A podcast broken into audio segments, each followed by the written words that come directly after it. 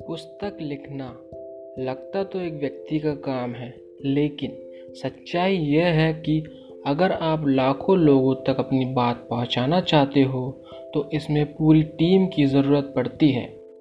मैं सबसे पहले अपनी पत्नी रोशेल, बेटी मेडिसिन और बेटे जैस को धन्यवाद देना चाहूँगा। मुझे वह जगह देने के लिए शुक्रिया, जहाँ मैं अपना मनचाहा काम कर पाया।